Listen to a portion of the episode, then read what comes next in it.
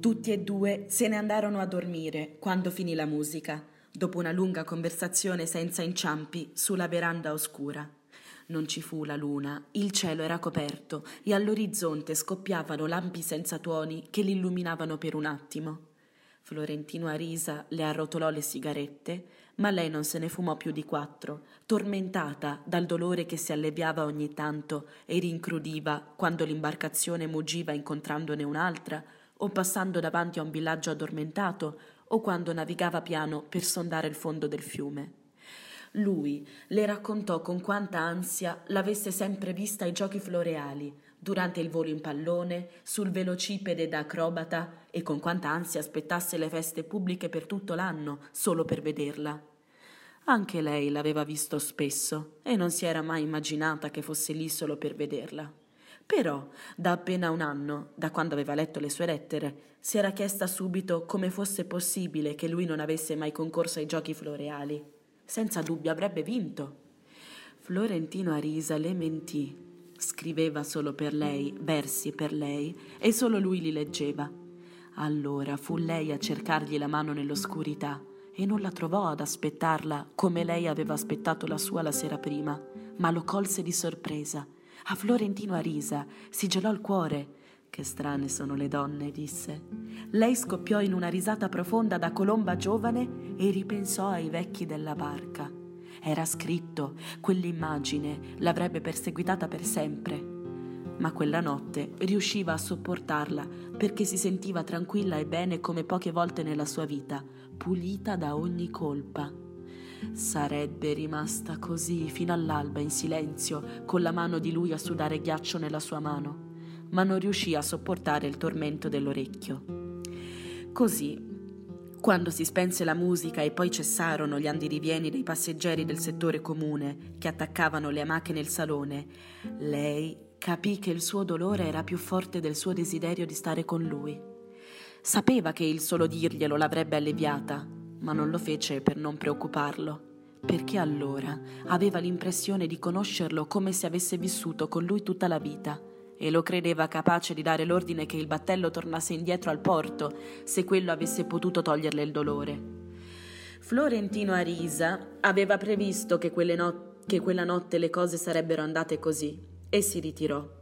Già sulla porta della cabina cercò di congedarsi con un bacio, ma lei gli porse la guancia sinistra lui insistette, già con il respiro corto, e lei gli offrì l'altra guancia con una civetteria che lui non le aveva conosciuto da educanda. Allora insistette per la seconda volta e lei lo accolse tra le labbra, lo accolse con una trepidazione profonda che cercò di soffocare con una risata, dimenticata fin dai tempi delle sue nozze. Dio mio, disse, come sono pazza sui battelli. Florentino Arisa trasalì Effettivamente, come lei stessa gli aveva detto, aveva l'odore aspro dell'età. Però mentre camminava verso la sua cabina, facendosi strada in mezzo al labirinto di amache addormentate, si consolava con l'idea che lui doveva avere lo stesso odore, solo di quattro anni più vecchio, e che lei doveva averlo sentito con la stessa emozione. Era l'odore dei fermenti umani che lui aveva percepito nelle sue amanti più vecchie e che loro avevano sentito in lui. La vedova di Nazareth, che non si asteneva da niente, glielo aveva detto in modo più crudo. Ormai odoriamo di avvoltoio. Ognuno sopportava quello dell'altro perché erano alla pari, il mio odore contro il tuo. Invece, spesso si era preoccupato di America Vicugna, il cui odore di pannolini gli risvegliava gli istinti materni, e però lo inquietava l'idea che lei non potesse sopportare il suo, il suo odore di vecchio immaturo. Ma tutto quello apparteneva al passato. L'importante era che per la prima volta, da quel pomeriggio in cui la zia scolastica aveva lasciato il messale sul banco dell'ufficio telegrafico, Florentino Arisa non aveva riprovato una felicità come quella di quella notte, così intensa da fargli paura. Stava per addormentarsi quando il contabile del battello lo svegliò alle cinque nel porto di Zambrano per consegnargli un telegramma urgente. Era firmato Leona Cassiani, con data del giorno precedente, e tutto il suo orrore stava su una riga. America Vicugna, morta ieri, cause inspiegabili. Alle undici di mattina seppe i particolari, attraverso uno scambio telegrafico con Leona Cassiani, in cui lui stesso usò l'apparecchiatura trasmittente come non aveva più fatto dai suoi anni di telegrafista. America Vicugna, in preda ad una depressione mortale per essere stata bocciata agli esami finali, si era bevuta un'ampolla di laudano che aveva rubato dall'infermeria del collegio. Florentino Arisa sapeva nel profondo della sua anima che quella notizia era incompleta, ma no. America Vicugna non aveva lasciato nessun foglietto esplicativo che permettesse di incolpare chi che sia della sua decisione. La famiglia stava arrivando in quel momento da Puerto Padre avvisata da Leona Cassiani, e il funerale sarebbe stato quel pomeriggio alle cinque. Florentino Arisa respirò. L'unica cosa che poteva fare per continuare a essere vivo era non permettersi il supplizio di quel ricordo. Lo cancellò dalla memoria, anche se ogni tanto, nel resto dei suoi anni, lo avrebbe sentito rivivere improvvisamente, senza rendersene conto, come la puntura improvvisa di una cicatrice di vecchia data. I giorni seguenti furono caldi e interminabili. Il fiume diventò tumultuoso e si venne facendo sempre più stretto, e al posto del groviglio di alberi colossali che aveva sbalordito Florentino a risa nel suo primo viaggio, c'erano pianure calcinate, rimasugli di foreste intere divorate dalle caldaie dei battelli, rovine di villaggi abbandonati da Dio, le cui strade continuavano a essere allagate anche nei periodi più crudeli della secca. Durante la notte non li svegliavano i canti da sirene dei manati sugli arenili, ma la zaffata nauseabonda dei morti che passavano galleggiando verso il mare. Non c'erano più guerre né pesti, ma i corpi gonfi continuavano a passare. Per una volta il capitano fu moderato Abbiamo ordine di dire ai passeggeri che sono annegati accidentali. Al posto del baccano dei pappagalli e dello scandalo delle scimmie invisibili che in altri tempi aumentavano l'afa del mezzogiorno, restava solo il vasto silenzio della terra spianata. C'erano così pochi luoghi dove far legna ed erano così lontani fra di loro che il Nueva Felidad rimase senza combustibile al quarto giorno di viaggio rimase ormeggiato quasi una settimana, mentre le sue squadre si addentravano in mezzo a pantani di cenere in cerca degli ultimi alberi sparpagliati. Non c'era nessun altro. I taglialegna avevano abbandonato i loro sentieri, fuggendo dalla ferocia dei signori della terra, fuggendo dal corera invisibile, fuggendo dalle guerre larvate che i governi si impegnavano a tenere nascoste con decreti fuorvianti. Nel frattempo i passeggeri annoiati facevano gare di nuoto, organizzavano partite di caccia, tornavano con iguane vive che squartavano e ricucivano con aghi da imballatore dopo aver tolto loro i grappoli di uova, traslucide e morbide, che mettevano a seccare a filze sulle ringhiere del battello. Le prostitute povere dei villaggi vicini seguirono la traccia delle spedizioni Improvvisarono tende da campo sugli avvallamenti della riva, portarono musica e da bere e impiantarono la baldoria davanti al battello fermo.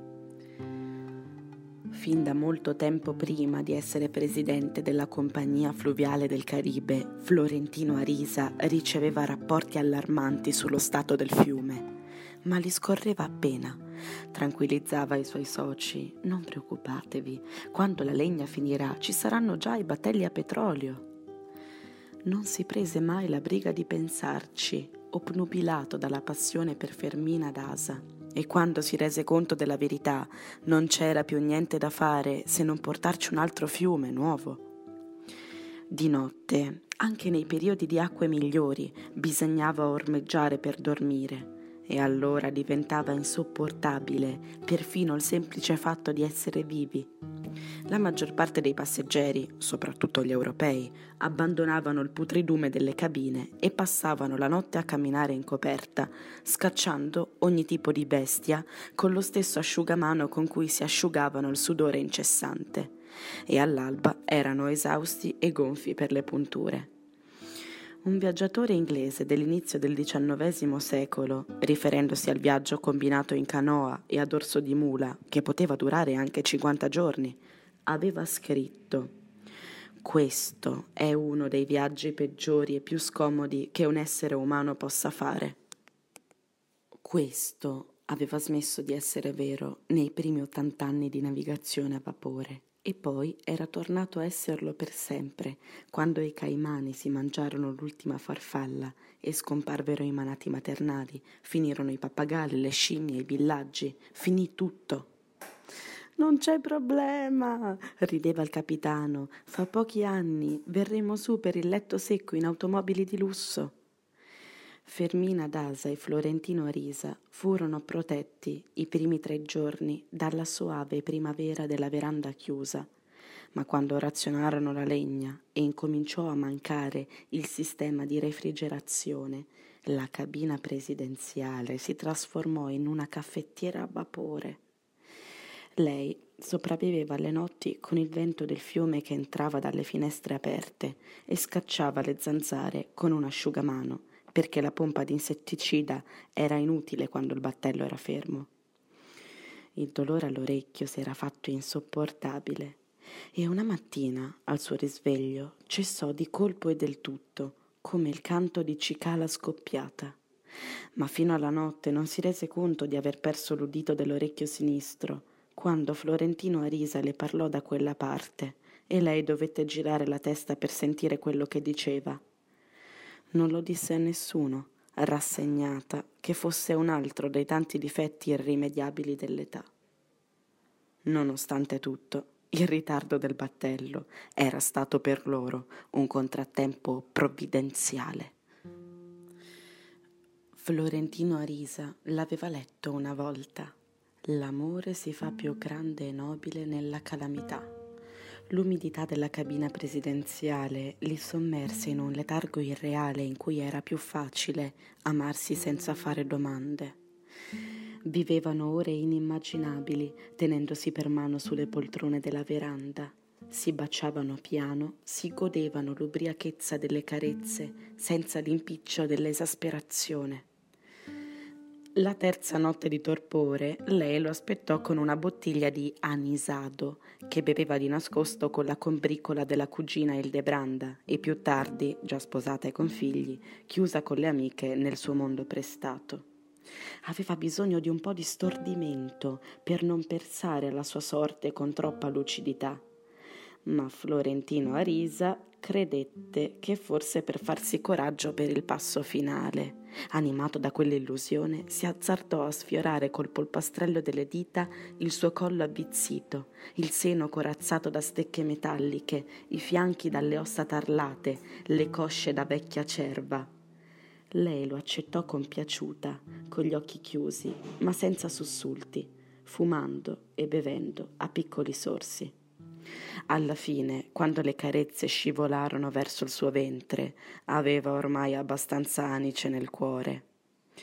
Se dobbiamo fare delle cazzate, facciamole, disse, ma che sia come la gente adulta.